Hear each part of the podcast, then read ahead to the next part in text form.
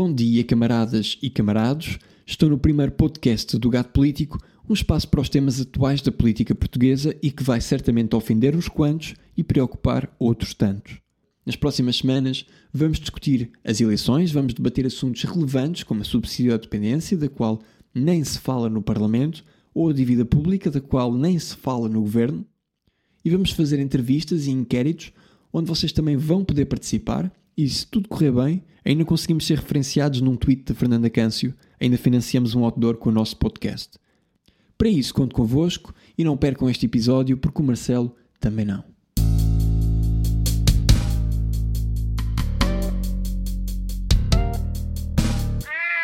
...2019 tem sido um ano completamente entrópico. Começou logo com uma guerra civil entre o Gocha e os justiceiros do politicamente correto que são os atuais inquisidores, no fundo, são a nova religião de censura que cataloga como ilegítima qualquer opinião que seja diferente da dos crentes. Pá, e o que acontece basicamente aos hereges, por exemplo, Luís Moreira, ex-vogal do Bloco de Esquerda, desvinculou-se ainda este ano do partido por ter publicado duas anedotas no seu Facebook pessoal.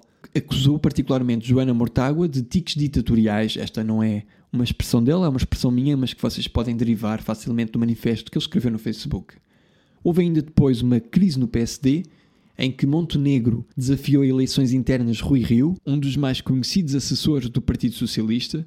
Houve depois outras notícias interessantes que eu estou a ver aqui, portanto, escândalos no PCP, dos quais tenho programado para falar hoje. Joana Amaral Dias divulgou uma lista parcial dos devedores da Caixa Geral de Depósitos. António Costa vitimizou-se, mais uma vez, Uh, mas agora sobre a sua cor de pele, que aliás parece-me que já nem é a mesma que ele tinha nos outdoors do PS em 2015, e depois o assessor do Bloco uh, e dirigente do SOS Racismo chamou de bosta à bófia. Estamos, portanto, com 5 escândalos em 5 semanas de 2019, o que dá uma média de um escândalo por semana. Por isso, 2019 já é inédito, uh, nem que seja pelo facto de todas as semanas ter havido um escândalo que não é um novo caso de corrupção do PS. E se 2018 foi, aliás, um ano exemplar no que toca à hipocrisia partidária, que eu diga ao especulador Robles, parece que o PCP finalmente percebeu eh, também as saudosas vantagens do capitalismo. Porque temos o recente caso do genro do Jerónimo de Souza, que, segundo a TVI, em outubro do ano passado, lembro-se o é que vocês estavam a fazer em outubro do ano passado?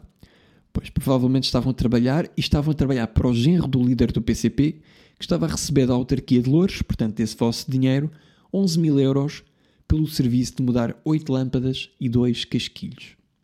Pá, isto, isto de ser comunista burguês é outra coisa. Eu próprio começo a pensar já seriamente em tornar-me comunista para não ter que ter um trabalho a sério.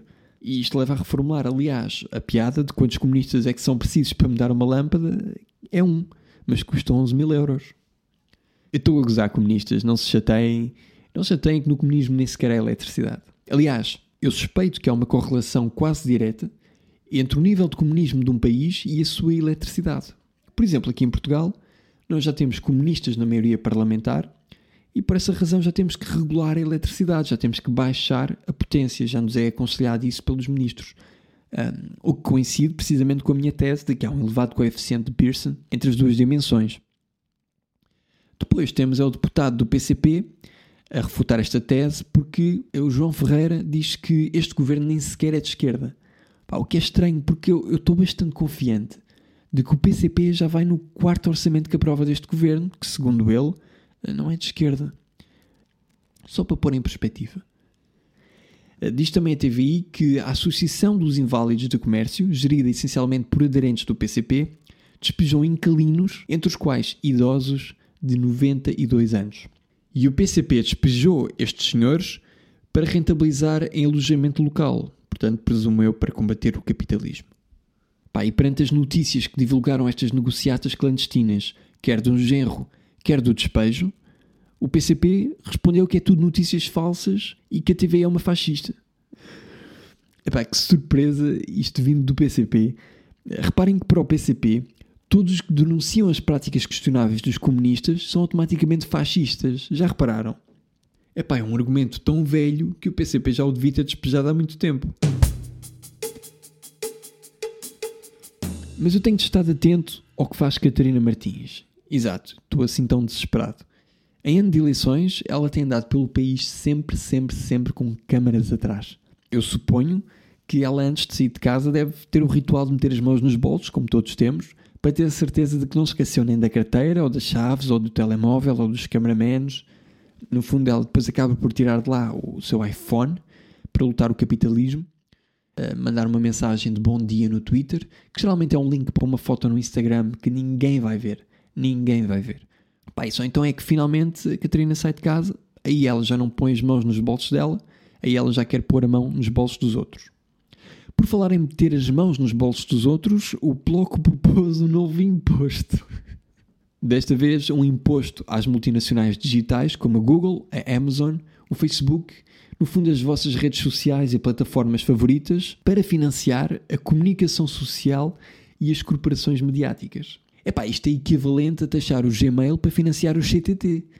Ou seja, o blog quer taxar empresas que prestam serviços de plataformas digitais que os jovens escolheram como as suas preferidas e por isso é que as usam e para elas convergiram para poder financiar jornais.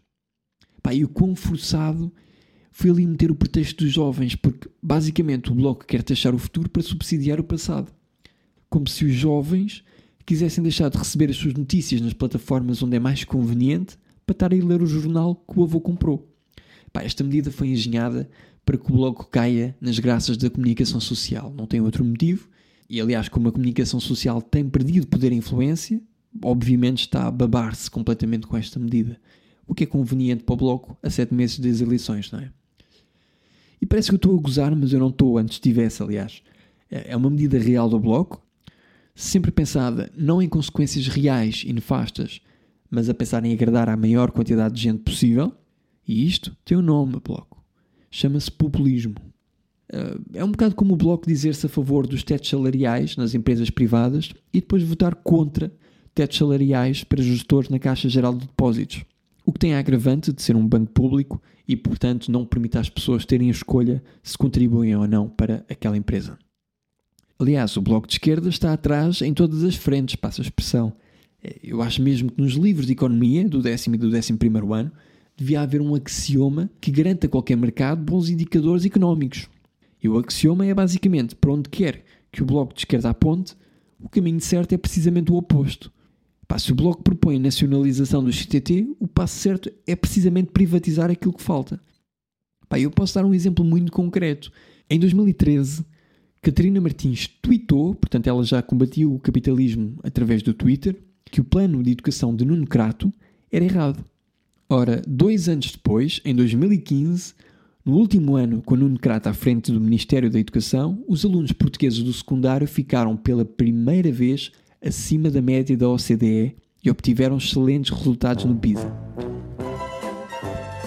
Este meme é incrível, não é? E aplica-se tantas vezes ao bloco, por exemplo, com Robles, que dispensa obviamente explicações, ou mesmo, mais recentemente, Mamadou Ba, que promoveu em 2015 a extinção da PSP, a extinção da PSP, a mesma a quem pediu agora, em 2019, proteção policial.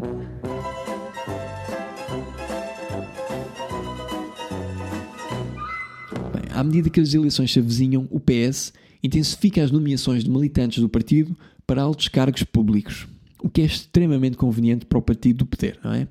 Esta peça que eu estou a ver aqui no Jornal Económico eh, refere ainda que o anterior governo, portanto o de Passos de Coelho, tinha um protocolo de transparência que consistia em anunciar no Diário da República as nomeações que fazia. Coisa que o PS deixou de fazer, dificultando, portanto, o escrutínio. Mas transparência nunca foi sequer um conceito amigo do PS, como vimos, aliás, no recente caso, eh, que foi o da conveniente destruição de registros relativos à nomeação quer do juiz Carlos Alexandre, quer de Ivo Rosa para o processo da Operação Marquês.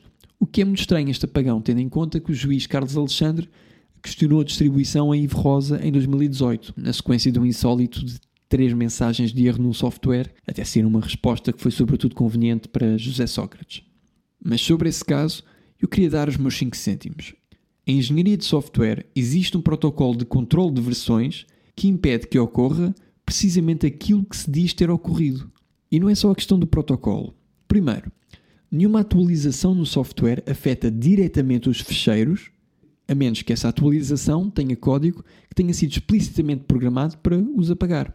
Segundo, quando um fecheiro num computador é apagado, o que na verdade ocorre é a eliminação à referência do fecheiro em memória. Portanto, mesmo que se tenha perdido essa referência, é possível recuperar o fecheiro com outro software que procure pelo cabeçalho, portanto, pelo header do fecheiro em memória. E vai procurar por todos aqueles fecheiros que tiverem aquele cabeçalho. Terceiro é o ponto mais estranho. Perante uma informação tão crítica, que é de um caso desta relevância que envolve um ex-ministro, um ex-primeiro-ministro, uh, num caso de corrupção, não existia um único backup. Não havia material duplicado num servidor, num disco externo. Parece-me negligência. É um bocado estranho. É? É pá. Eu sabia que ter o meu telefone aqui ia ser um problema e que me iam fazer alguma coisa. Calma. Sim? Tá, que é Marcelo Rebelo de Sousa. Oh, é curioso ligar-me agora que estava a tocar aqui num assunto sensível ao partido do atual governo, Sr. Presidente. Sim. Estou a dizer que me ligou logo quando estava a levantar o ponto sobre os registros supostamente apagados. Várias vezes estive consigo quando arrancou com novas fases da sua vida. Lembra-se? Pronto, aproveito para lhe dizer, posso lhe chamar professor? Sim. Uh, aproveito para lhe dizer, nesta chamada totalmente credível, que temos ficado muito desiludidos consigo. Então você vai quase que condecorar quem andou a tirar coquetéis molotov, a incendiar caixotes de lixo ou a apedrejar esquadras e polícias. É que a mensagem que o professor passa é que ter comportamentos desviantes é mais lucrativo do que seguir a lei. Sim?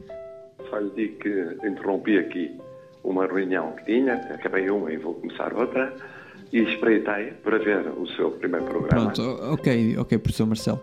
Última questão, você já sabe onde é que vai passar férias ou ainda tem de apurar? E em que quarto é que vão ficar as jornalistas? Consigo.